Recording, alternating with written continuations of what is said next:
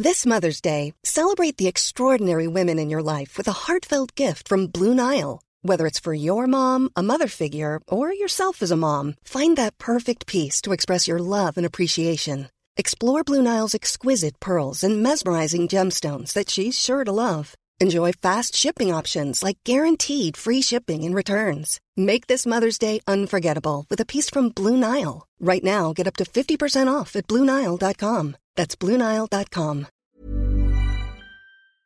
Welcome to this podcast, which is an abridged version of the television interview that I did with David Walliams as part of my In Conversation series for W. This podcast is brought to you by UK TV Play, the free on demand service. Tonight, I'm going to be in conversation with someone who swam the English Channel.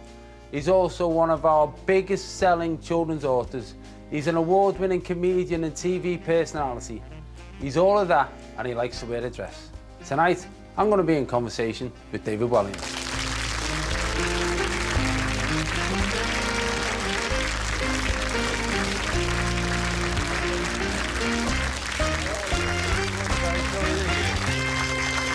Thanks for doing this. Oh, it's a pleasure. I said in the, uh, in the introduction uh, about your swimming the channel because you are likely to be the only person that I ever interview on this show who's ever swam the English Channel because you were the 666th person to do That's it. That's right. Does that have significance? What, the That 666? there was a film made about it. You haven't got a, f- a funny mark on the top of your head about it. No, no, I was the 666th, but I think a lot more people have done it since because I actually did it over 10 years ago. Yeah. Um, I remember hearing all about the build up to it on on the radio and to my mind and probably to most of the public's mind then you were you were somebody who dressed up in Little Britain and did sketches and you were doing something that physically an extreme thing to do. What was the thing that made you think I'm going to do that? Well, I I'm not really sporty in any way, um, and the only thing I'm sort of half good at is swimming. And I went on a trip with Matt Lucas to Ethiopia, and Kevin Cahill, who who used to run Comic Relief, said, "Oh, David, is there anything sporty you've ever wanted to do?" And just just you know, without thinking, I went, "Oh, I always fancy swimming the Channel." He went, "You can do it next year for Sport Relief." And I was hoping that by the time I got back to London, he'd forgotten about it, but he hadn't. And then he set up various meetings, and we started going. And at one point, I even had to have this heart test to check that my heart was okay, um, so that I could undertake the challenge. I was praying there was something wrong with my heart, and I and then all of a sudden, it was like suddenly I was in the process. And then by the time, as you know, having done these challenges, by the time the actual day comes when you're going to do it, you're actually really ready to do it because you kind of want the training to be over Yeah, I- because you've had enough of the whole thing Yeah. and you just think I better do this and get it done and then I luckily I never have to do it again apart But- from a few years later when they say will you swim the Thames But that's what I mean. You, uh, when you say you never have to do it again, you did. You you you Well, did, you I went I- through a whole. I don't know. It probably spans six years where you were doing something every time Sport Relief Hmm. came around. Well, it's it's quite a bug, isn't it? And and also, I think taking on something you think you may fail at is actually a good thing for you to do. Because otherwise, if you're just constantly doing things you think, oh well, I can do this, this will be easy, then you don't really challenge yourself. Whereas if you're taking on things you might fail at, it becomes interesting. And I take that in my career as well. I don't like to just do one thing. I like to think, well, this could go wrong, and sometimes it does go wrong, as we found Yeah. out with the nightly show. you know, it's not always, you know what I mean. It's not you're not always going to be successful at something, but that's that's okay. You know, that's part of the journey. We got in touch with uh, with Comic Relief, and Sport Relief, and the total that you've amassed with the challenges that you've been involved in individually and collectively is now over five million pounds, which is amazing. Well, that's nice. Well, That's nice. Of all the things I could have spoke to you about to begin the interview, it was almost that reason why I wanted to talk about that because I think that was where the country's perception of you changed, and, and the more that I've learnt about you, the more I understand that by doing that, it was it was a bigger step for you to do it than just do the physical challenge because it was the first time you'd stop being a character. Yeah, because at that point, at the point of the channel, I was really known for Little Britain only, and uh, being part of a double act and dressing up as all these characters, and so, and also all the characters were very, you know, generally they were very effeminate, weren't they? We played lots of women, we played lots of gay men and stuff, and um, and so I don't think anyone was expecting me to do something like that. They Yeah. just thought I was someone who might sort of hang, hang around sitting at home in a dress and, even, and not, not really taking on board things like that. So I suppose it did change people's perception. Yeah, and that is something that that is something that does follow you around, doesn't it? This this perception and view, this camp perception. I know. I don't know where they get it from. Well, I- you know, I was I was an effeminate child. Yeah. Um, when uh, well, when I was young, so it was um, you were probably what, about twenty or thirty at the time. Um, Wonder Woman. I haven't got a grey beard. um, Wonder Woman was on uh, on TV, and uh, and she used to change by spinning round. Go Wonder Woman, Yeah, yeah, yeah. I used to play that in the playground. I remember being Wonder Woman, and not oh ha ha ha, and not and not and not thinking anything much of it. But obviously, I was in an all boys school, and it was like, oh, he wants to be Wonder Woman. We want to be Batman and Superman, and he wants to be Wonder Woman. So it's just. But it's just something that's sort of always naturally been me. And, and I really wasn't thinking about acting at all. So I was about 11 or 12. And at my school, Reigate Grammar School, they were doing, an, this was a slightly pretentious school, they, we were doing an operetta. Did they do operettas at your school? not many. not, not many. and it was called it was called All the King's Men, and there was a part in it uh, of the Queen, um, Queen Henrietta Maria. And the boy who was going to play the part dropped out because he just thought this is too humiliating. I can't, you know, appear in a dress in front of all the other boys at school. And uh, my English teacher at the time, he he just sort of made, made me stay behind uh, at the end of end of a lesson and said, "Oh, would you like to do it?" Because he obviously thought that you know I would be good as a queen, and um, and uh, you know I didn't I wouldn't really know exactly what I was getting myself into. But um, my mum, who's here tonight, she was very helpful. She found me a very nice wedding dress to wear. And we got like a 20p wig from a jumble sale as well. None of the other boys had wigs. None of my ladies in waiting, so I stood out.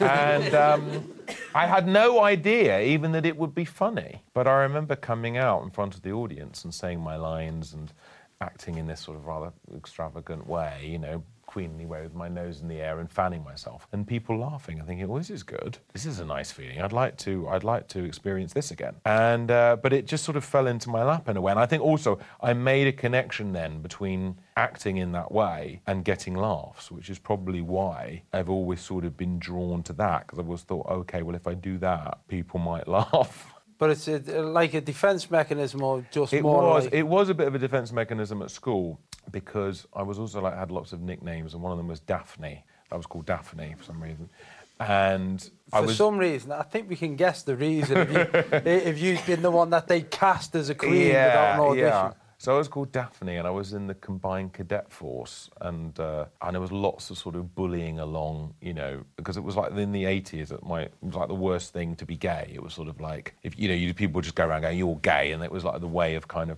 you know, I don't know, being mean to people, I suppose. But I would embrace it and play up to it, and so they call me Daphne. I go, "Yes, my name's Daphne," and and it would sort of neutralise the bullying in a way. You know what I mean? As in, I could I could be the victor of it in a way Yeah. because You they were putting them. all this onto me, and instead of me crying and running away, I would go, yeah, yeah, and, and, and show off. And so, in a way, I was kind of in on the joke. Yeah.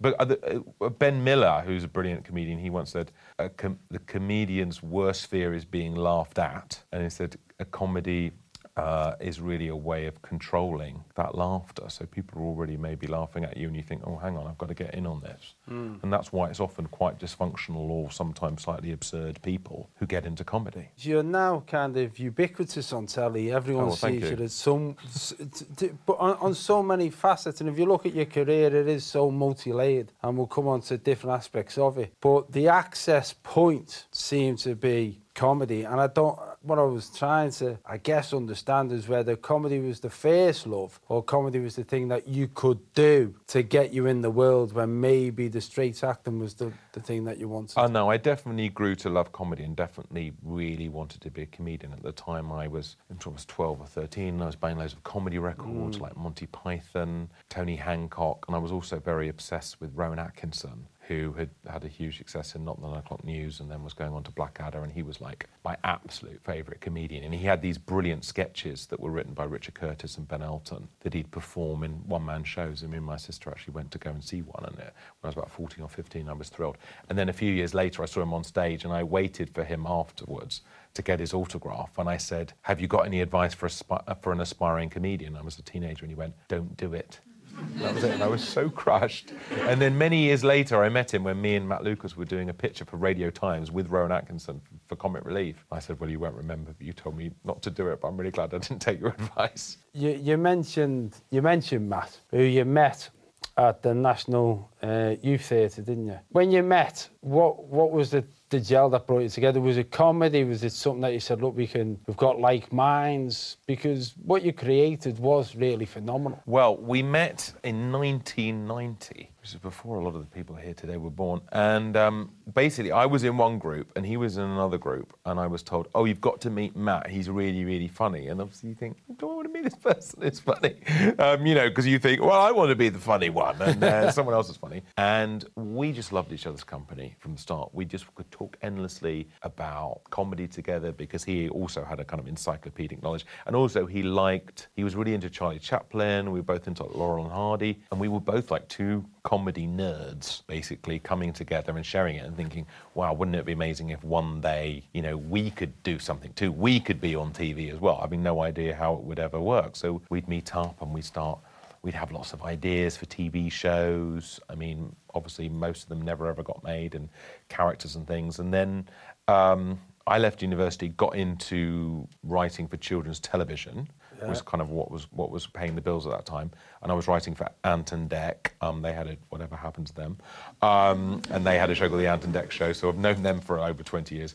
And Matt started off doing stand up as a character called Sir Bernard Chumley. And he did the Edinburgh Fringe Festival one year for like, he just did like a 15 minute set in someone else's show. And then the next year, which was 1995, we said, let's do a show together. And, and that was really the first time we were properly being creative together. But uh, it's weird how it, how it all happens because you can't plan it. I mean, you'd love to be able to perfectly plan your career because we weren't doing Little Britain at that time. We weren't even doing any of the no. Little Britain characters because we hadn't come up with them yet. So when you sat, the writing process that you went through with, with you and Matt, um, how, how, did it work? Did did you just bounce off ideas? Did one of you hmm. create characters that were specific to them? Well, we would we would basically both become the characters when we were writing. It didn't really matter who was playing it, and we'd both just try and improvise as the characters, sometimes at the same time and then we got when we got onto good things, we we start writing it down. So it was a, it was actually a really really free kind of process, and we kept office hours.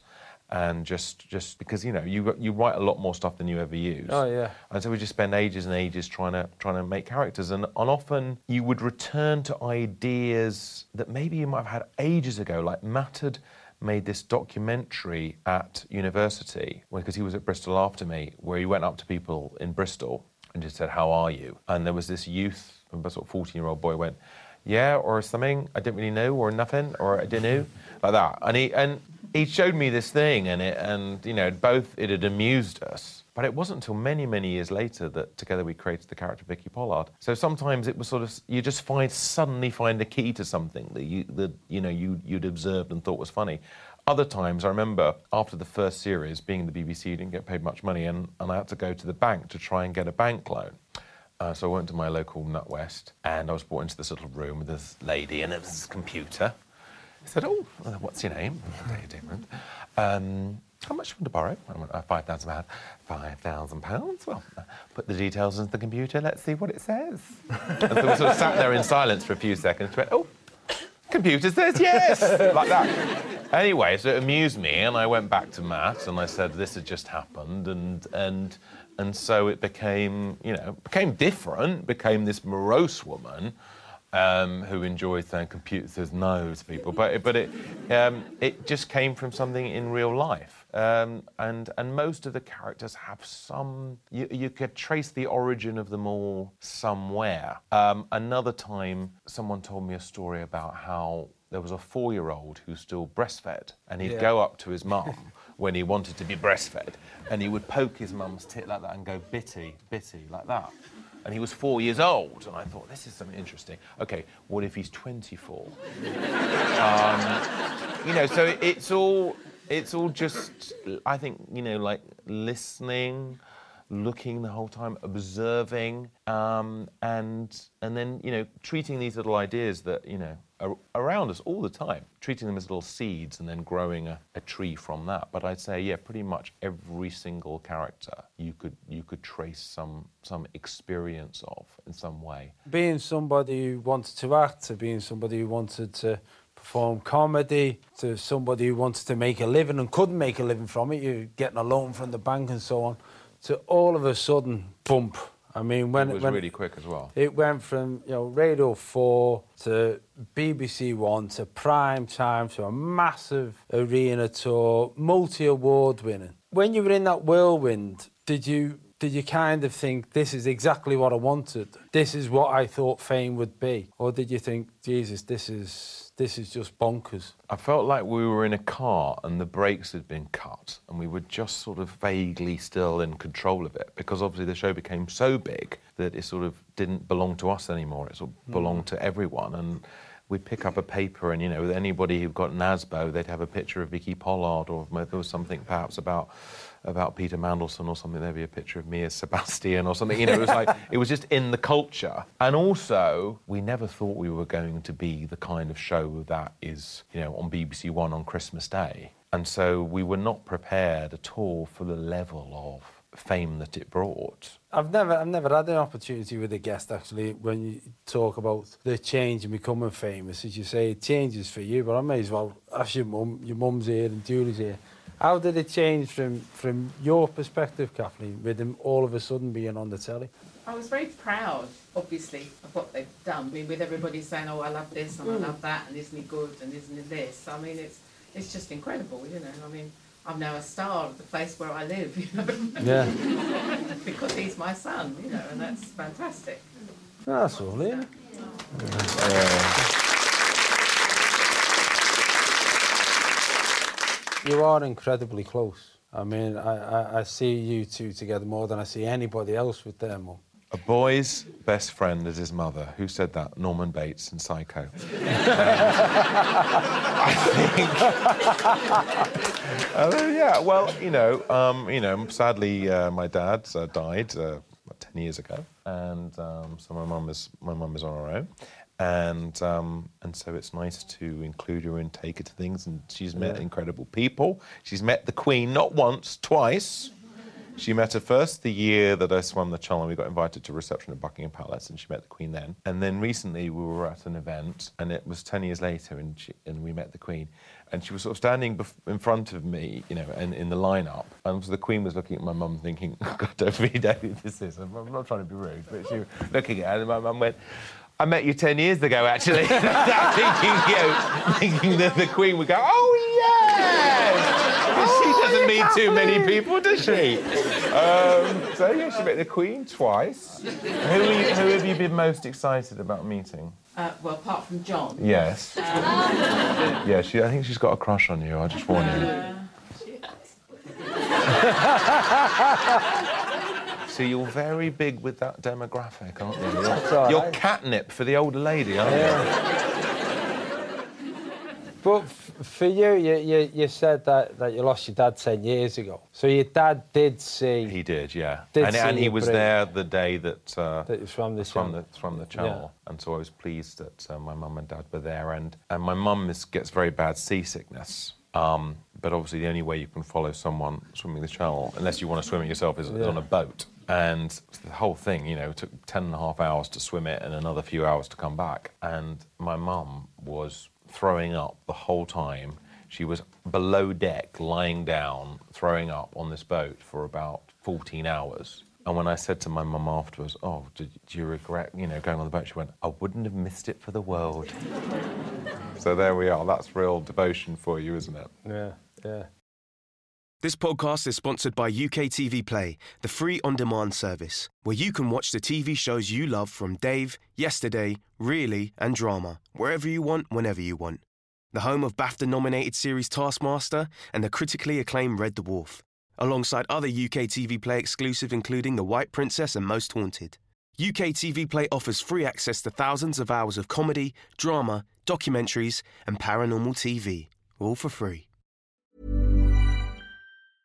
Hiring for your small business? If you're not looking for professionals on LinkedIn, you're looking in the wrong place. That's like looking for your car keys in a fish tank. LinkedIn helps you hire professionals you can't find anywhere else, even those who aren't actively searching for a new job but might be open to the perfect role. In a given month, over 70% of LinkedIn users don't even visit other leading job sites. So start looking in the right place. With LinkedIn, you can hire professionals like a professional. Post your free job on linkedin.com slash people today. How would you like to look five years younger? In a clinical study, people that had volume added with Juvederm Voluma XC in the cheeks perceived themselves as looking five years younger at six months after treatment. Look younger, feel like you. Add volume for lift and contour in the cheeks with Juvederm Voluma XC. Reverse signs of aging by adding volume to smooth laugh lines with Juvederm Vollure XC. For important safety information and to find a licensed specialist, visit juvederm.com. That's J U V E D E R M.com. Not for people with severe allergic reactions, allergies to lidocaine, or the proteins used in Juvederm. Common side effects include injection site redness, swelling, pain, tenderness, firmness, lumps, bumps, bruising, discoloration, or itching. There's a risk of unintentional injection into a blood vessel, which can cause vision abnormalities, blindness, stroke, temporary scabs, or scarring. Talk to a licensed specialist to find out if it's right for you. You were talking there about the big breakthrough being Little Britain, uh, but also what I didn't realise is that it was also it coincided at the lowest point for you personally because you had to sort out your your depression, which is mm. something that you've been really open about and uh, and inspiring about in many respects. Well, I get a I get a, a, positive response from people who've also suffered from depression or are suffering from depression for being open about it because of it's the stigma of it yeah. that stops people from talking about it and sharing it. And um, but I think it's a very pernicious disease, isn't it? Because of course, when you're in the middle of it, you don't really see it for what it is. You don't. If you break your leg, you know you've broken your leg, and you know you know it's going to hold you back. But with depression, it just changes the way you think and feel about everything in the world. And so it's hard to accept that the reason you're thinking and feeling that way is because you're ill, rather than just because things really are that way. It's very, very mm. complicated.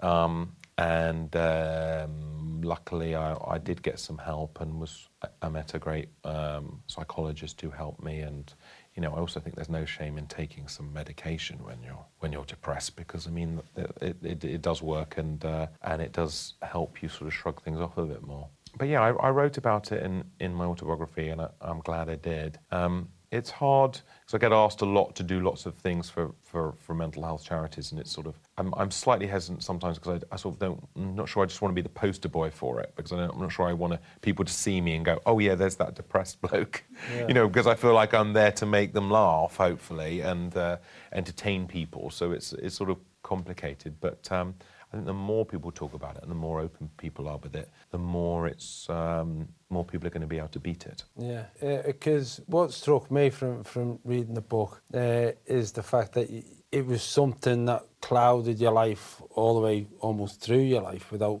really being recognised. Um, you know, part of it when people talk about depression is also like manic, manic depression. Obviously, creativity to some point, to some level, in, in perhaps your like manic phase. Mm you know so you're kind of this great rush of creativity and and then when that stops uh, and obviously that's an escape as well. You know when i write books or dress up as characters or whatever i'm escaping from the real world. It's not the real world anymore. And then suddenly i have to go back into the real world. So but, but are you escaping from you?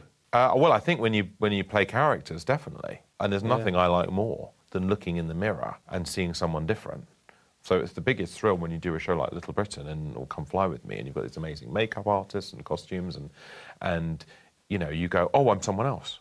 Brilliant, I'm someone else. It's it's the most brilliant thing in the world. But I've got I've got I think I've matured and I've got better at being me. Yeah. Um, yeah, but this this this side this this depressive period seemed to coincide when you needed it least because you just got the mm. commission with with the BBC and so on. Mm. And so it must have been, I suppose, really a make or break in some respects. It was, but it forced me to do something about it. I think because I had to get well to do to do the show, and I really wanted to do the show.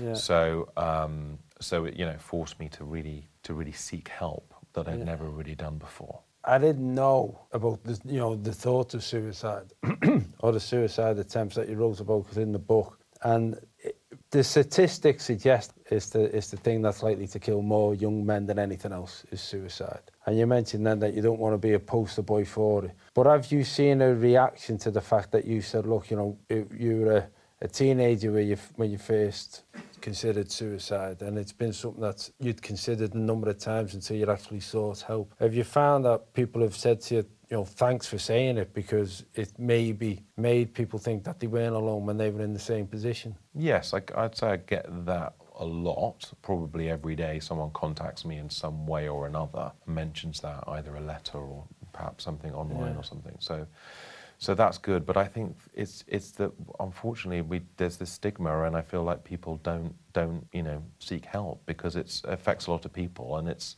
it's also something that is to some extent fixable. But it's also then a burden of responsibility because, as you say, if people contact you almost on a regular basis, you kind of do Well, by it is default. hard. It's very hard when you get a letter with someone saying, "Oh, I'm thinking about killing myself." You know, it's really tough because, of course, you feel like a huge responsibility in the way that you respond to that person. Mm. And of course, they're a total stranger. You know nothing about their situation other than what they might have told you in the letter. And you know, you're not a trained medical person or anything. So, um, you know, I always say to people in that situation, you should really, you know, tell your family, tell your friends, and, and seek help because I don't. Obviously, I don't. I can't be. You know, Yeah, I'm, not, I'm not qualified to be a sort of agony aunt, and I'm not qualified to, to you know, give someone absolute watertight advice on those things. Um, but uh, just talking about it today, you know, and on this show, I, I'm somebody out there will be watching, hopefully, and they might think, oh, actually, you know, I'm ill and I need to get some help. a few years after you'd kind of exploded, you did the biopic of uh, Frankie Howerd. Now, having when when you're looking at somebody's life like you, there, there, there was actually comments within the press. He's like Frankie Howerd. He's got the character of Frankie Howerd. He plays the campness of Frankie Howerd. Uh, and Frankie Howerd's life, as th- portrayed in this, uh, was very conflicted by the fact that he could be camp on stage but not publicly be gay. And he had a partner, uh, Dennis, who became his manager and, and looked after him. It's really, really powerful. It's very strong, and the interaction between you two is Yeah, really we became good friends. Actually, it was it was funny because um, me and Rafe, there was lots of scenes where we had to kiss and stuff like that. So we, you know, it was slightly you'd have to touch him up, and it was you know slightly embarrassing. And we'd always like we'd always have like Nuts and Zoo magazine, like nearby, and then we'd kind of become try and become very straight again. oh, look, oh, look at that, you know. Um, but uh, but. So, so you think you're gay, you think, oh, look the knockers on it. Ooh, misses. It's just slightly embarrassing. I mean, it's just you know, it's not, it's not, it's not even just that it was two men. It was slightly embarrassing if you start oh, snogging, Oh, yeah, snogging a friend. You know, If you, um, you, you must have done that in other, t- I other have, straight yeah. I was one funny thing. I was doing this program, Attachments, and with the late great Andrew Sachs, actually played my dad, and I had to have this affair with with this woman that was his his girlfriend, who was an older lady, and the scene ended with me kissing her. So it was like you know they start to kiss and then it's cut, and then so there was this lady who was you know probably about 20 years old, was about 30. And I would kiss her in the scene, at the end of the scene, and then they say cut, and I didn't know whether to immediately go "Mm, uh," like that, stop kissing her, or sort of nicely finish off the kiss. I don't want her to think that uh, you know it's sort of awful and disgusting to have to kiss her. And I also wanted to think that I was trying to kind of make a pass at her. There, there's a there's a funny thing that Roger Moore was meant to say um, before he did a sex scene with someone. He said, "I'm." I apologise if I do get an erection, and I apologise if I don't. Um, there's just no, there's no, no good way to do it. I mean, people who do it all the time, you know, I mean, if you're some sort of sexy actor who gets to love scenes all the time, it's really, really, really embarrassing. Luckily, I'm, there's not much school for me to do love scenes. But I, it, what struck me about it as well is because there's always been this bit because of your, your camp personality and people saying, is he gay, is he not gay? And then to, to take on a part where you're hmm. going to play somebody who was effectively made to be in the closet and to be gay and, and then to do a scene where you're going to kiss another man.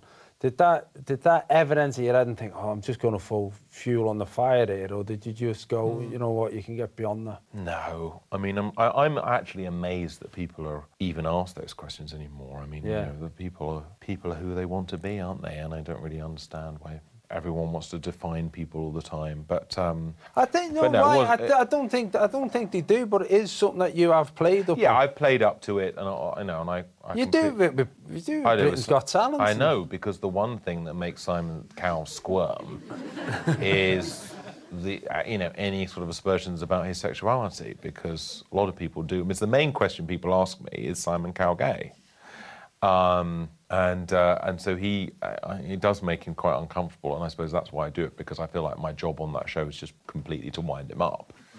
Um, but it's uh, you know, but then I am quite starstruck by him, and and you know he has got a lot of charisma, so it's hard not to have a little bit of a crush on him.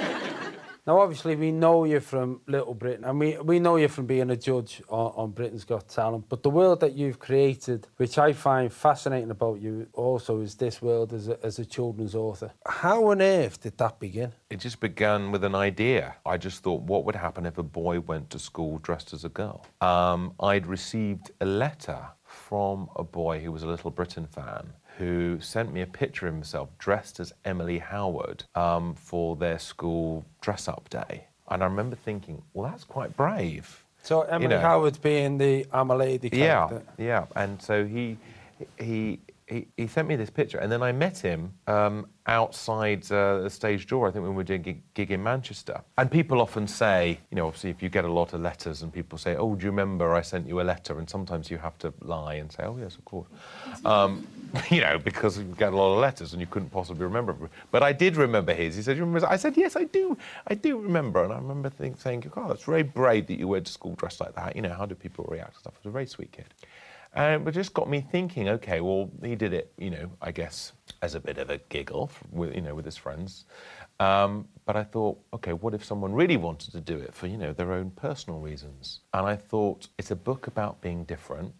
Um, it's a book about a child. This might make a good children's book. Uh, I started writing it. I realised there was so much more you could do in a book than you could do in a comedy sketch. Because a comedy sketch, a good comedy sketch, wants to be over in two or three minutes. You don't have time to get into people's emotions or inner life. It's not really the point of a comedy sketch. But in a book, you can. And I realised, along with humour, I could also have emotional scenes too. And quite a lot of myself in it. It's not, it's not exactly autobiographical, but it is personal. And also, as a as a man writing for children, were you placing yourself in your emotional position as you were as a child, or were you just saying, "Look, this is a plot line. I've got to make it work"? I was definitely thinking back to when I was 11 or 12 and what I was interested in, um, what I thought was funny, what I might have thought was exciting or scary.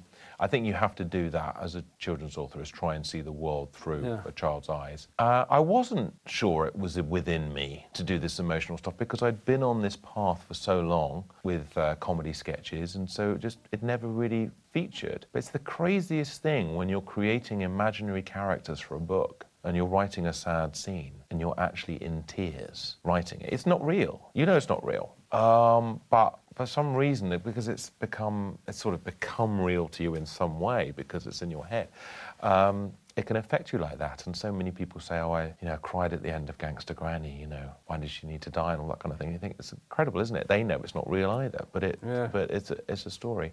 And um, I was thinking of my own grannies a little bit when I was writing the story because I, I I used to think some, you know, one of my grannies was a little boring and she, you know, we'd have to play Scrabble and the food wasn't great and, you know, she used to want to watch the black and white minstrel show or whatever on a Saturday night, you know, odd things. And, um, and, um, but then I spoke to her about the Second World War, and she'd become really, really, uh, really engaged, and uh, she'd have loads of brilliant stories to tell. It made me think everyone has a has an interesting story to tell. You just have to ask them. Every time we get people on this show, we always ask them to bring a photograph Hmm. in that, that's personal to them. This is this the picture that you you've, Hmm. you've selected. Talk us through that. Um, well, this is probably about 1971 or 1972. It's my sister Julie, who would have been about two or three. Me, just been born. And my mum, with a hairstyle from the 50s, but it is the 70s. Um, holding us both. And you know what? I mean, I think I was at my absolute happiest when um, my sister had gone off to school and I was at home with my mum of a day, and I'd have mince and peas for lunch as we would listen to the Jimmy Young show on the radio. And when I hear that Jimmy Young music, I can remember it all. And it was just me and my mum, and I was probably about three, and I had my mum all to myself. And, um, and when I, everyone was thinking, when were you most happiest? I'd say it was then. How, how, how did you get on with your dad? Um, I got, yeah, I mean, I got on well with it. I didn't go on, I wasn't as close as, uh, as I am to my mum. And uh, my dad worked for London Transport as a, as a civil engineer, and he was um, he repaired bridges and tunnels. And so, um, it, you know, it's not like there was a natural chemistry around those kind of things. But he was proud, and he did say it. And you know, when we watch, if ever we have seen the clips again of the of the Channel document, you see my dad looking Yeah, yeah, super yeah. super proud, which is which is a wonderful thing. And um, and as I said, that's what you want, isn't it? To make your parents proud more than anything. As a father, Hmm. you know, you have this thing now because you, you're, you're a father, you, you, you have a son, Alfred, who, who you, you, you're massively close to and, and, and you love. Are you, are you learning the lessons of how to be a dad from this, this relationship that you've got? And, are and also, alongside that, has it changed your view of the world in terms of, I don't know, what's the word that I'm after? In, in, in terms of how you carry yourself, I suppose. Well, um, I suppose you know, at the end of my life, what I really want to be judged upon is whether I was a good father or not. That'll be the most important thing. I think when you become a father, you become a bit more forgiving of whatever you feel might have been things with your parents that weren't quite right because you realize we're all flawed and we're all trying our absolute best. And you also understand a bit more why your parents love you in the way that they do because they've held you in their arms and they've changed your nappy and they've done all those things, you know, read you stories and and you know made these huge sacrifices for Yeah. you. And so you you respect a lot more um, what they did. And also you realize you have to treasure those moments you know when children are young because they don't they don't stay young forever do they? Um, but yeah I think it does it does change you because everything you do from the point that you become a parent is now you have your child in mind don't you? About everything you do every single decision you make about your work or travel or whatever it is is now about your child um, and I sort of have to stop myself from telling him I love him because if I, I would do it a hundred times a day, and stop myself from, from kissing him all the time because again I would do it a thousand times a day. So, um, but yes, it's Uh, I'd, st- I'd stop before he's 16. that's, that's, I found that's when it gets awkward. Eh, but it, it, it is that thing as well, when you become a parent, as you say, you become a bit more forgiving, but you're also a bit more understanding of some of the stuff you put your parents through. yeah, and you feel guilty about the times where you weren't you weren't um, grateful because you just, I just sort of accept. Oh yeah, of course, you know they're going to pick me up from this place or take me there or. You know, come and watch me do my swimming practice, or you know, pay school fees, or whatever it might be. You just sort of think, yeah, yeah, that's what you do. You're a parent, but of course, you do make a lot of, you know, they did make a lot of sacrifices, and mm. as, you- as you make sacrifices for your kid, but you do it in a very unthinking way, don't you? Because you love them so much, you do anything for them. I literally could sit here for another five hours talking to you because. Please you- don't. Yeah. I need a wee. Know, so do I. And so do I, and I'm trying to think of a great way of wrapping this up. And so I'm going to say do you're that. the greatest guest I've I'm ever had on this that. show and an inspiration to millions around the world. I've said that three times this series. No, the truth is, David, listen, I, I think you are multi talented, multifaceted, but also you, you have undoubtedly one of the biggest hearts I've come across, and I think that's that, that's come out tonight. And I think we'd all agree this has been a wonderful Oh, conversation. well, thank you very much. That's very kind of you to say. Thank you, John. Thank you.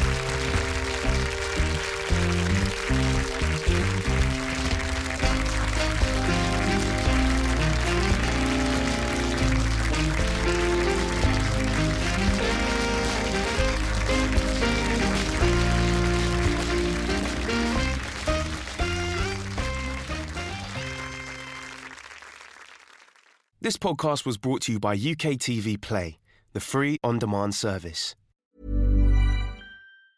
When your skin feels nourished and glows, you radiate confidence. Osea makes giving your skin a glow up easy with their clean, clinically proven Mega Moisture Duo. This seaweed powered duo features two of Osea's best sellers, Undaria Algae Body Oil and Undaria Collagen Body Lotion. Glow from the inside out. Get 10% off your first order with code GLOW at OseaMalibu.com. That's O S E A Malibu.com code GLOW.